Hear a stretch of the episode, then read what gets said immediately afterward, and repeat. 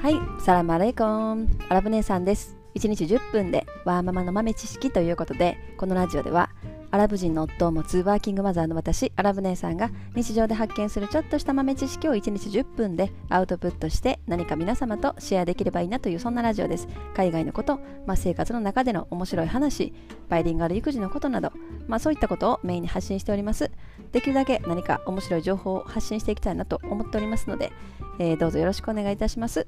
ということで、えー、本日のお題はですね川を泳いで渡ったアラブのいとこたちっていうね、まあ、そんな話です。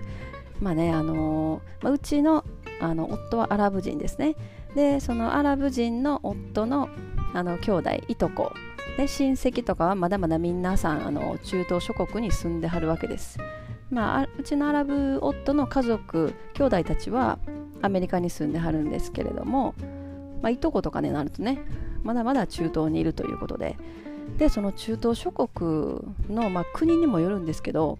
あの他の国にねそう簡単に移住したりとかできないわけですよほとんどの、まあ、国では。うん、でまあうちのアラブ夫のそのお父さんはまあまああの賢いというかすごい何て言うのかな博士号とかね持ってはるぐらいやっぱり何かその一つの分野に長けたあの頭脳をお持ちなわけですよ。やっぱそういう方は、まあ、なかなかそのよその国に移住できない国とかであっても、まあ、あの国がね特別そういうアメリカにこう留学させるじゃないけど、まあ、させて、まあ、最終的にはまた自分の国に戻っても来てもらうっていうのがまあ前提だけれどもやっぱそういうプログラムじゃないけど、まあ、そういうのがあるわけですね。その渡航費用から、まあ、アメリカでの学校生活費用、まあ、そういう感じでうちのアラボットのあのお父さんはアメリカにねもうかなり昔になりますけども50年とか40年とか前になるに違うかな多分ね。にアメリカに移住されてっていう感じなんですけど、まあ、基本的にはやっぱ難しいわけですよ。でその川を泳いで渡った、ね、アラブのいとこたちっていうだからななんかこう出れないから国からね出る方法をやっぱり皆さんね模索するわけですよ。そしたらなんかこう闇業者じゃないけどなんかその国から出るのを手伝うようなあの闇のねそういう仲介みたいなんがいててやっぱり。んならなんか海海をこうね海からボートというか船に乗り込んでなんかの他の国にね行けるというかその時にその仲介業者になんぼかお金払うわけですよ。なんぼって言ってあったかな。多分40万とかなんか1人そんなんやと思います。で払ったら、まあ、乗せてもらってあの移動できるっていう国から出て、まあ、その後は知らんぞっていう感じになると思うんですけどね。でまあそのアラブのいとこたちはなんか海海海で途中でその船がなんか壊れた壊れたんやったかな。そう。なんかそんなんで海に放り出されたわけですよ。そしたらそそれでももう何て言うのかな。必死ですよね。もう泳いだっていう話ですね。もうそこから川海またいで。泳いで陸地までもう自力で這い上がってったっていうね。で結局そこでその行った土地のそこの国でなんかジャングルみたいなところかで暮らし暮らしてもう木のね上に登ってでそこら辺にこう鹿とかこうあの何て言うのかな？野生の動物がバーッと走ってくるわけですね。そしたらそれを木の上からバーッと後ろからあのまたぐというかその動物にね飛びかかって捕まえて自分でバッと殺してその場で焼いたりとかしても本当の昔の原始原始民みたいな原住民みたいな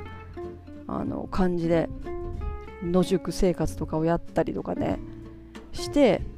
で、まあ、最終的にもう何ヶ月何年とかをこう時間をかけて徐々に徐々にその自分の目指す国に移動していくっていう。でそこで徐々にこう仕事とかを探して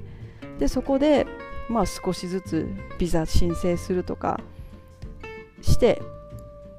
あのー、住んでいくっていう感じですよね。もうそこにそこの国に身を置いていくっていう。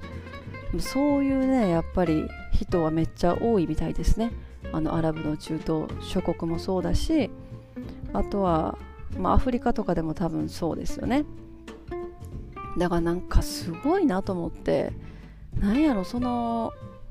そんなんできないですね私とかなんかやっぱ日本で生まれてるしほとんどね日本で生まれたりとかやっぱりそういう国で生まれた時からやっぱり全てが揃っててあのね普通に生活できてるっていう、うん、ところとかで暮らしてるとなかなかねそんないきなりもうジャングルに放り出されたら生きていけないと思うんですよね。でもやっぱねなんかすごいなと思ってそんな木の上からね動物後ろからバッとこうしがみついて殺してもそそれその場でね火起こして焼いて食べるとかでなかなかできないですよね。まあななんかその辺すごいなと思ってだから中東諸国とかでもまあね裕福な国貧しい国いろいろありますね。まだまだまだだね。だからまあそういうなんやろな。そういうこうハングリー精神じゃないけれどもその生き抜く力っていうなんかそれめっちゃ大事やなと思うんですよね。どこの国にいてもあの生命力っていうのかな。バイタリティっていうのかな。どんな状況に自分が陥ってもこの生き抜く生き生き抜いていく力みたいな。もうそれさえあればあの何でもできるなって思いますっていうね。まあ今日はねそんな話です。はい。まあちょっと今日は短めなんですけど、この辺にしておこうかなと思います。はい。えー、本日も何か皆様のちょっとした豆知識増えておりますでしょうか、えー、本日も最後までお聴きいただきありがとうございました。それでは皆様、インシャアラ人生はなるようになるし、なんとかなるということで、今日も一日楽しくお過ごしください。それでは、マッサラーマン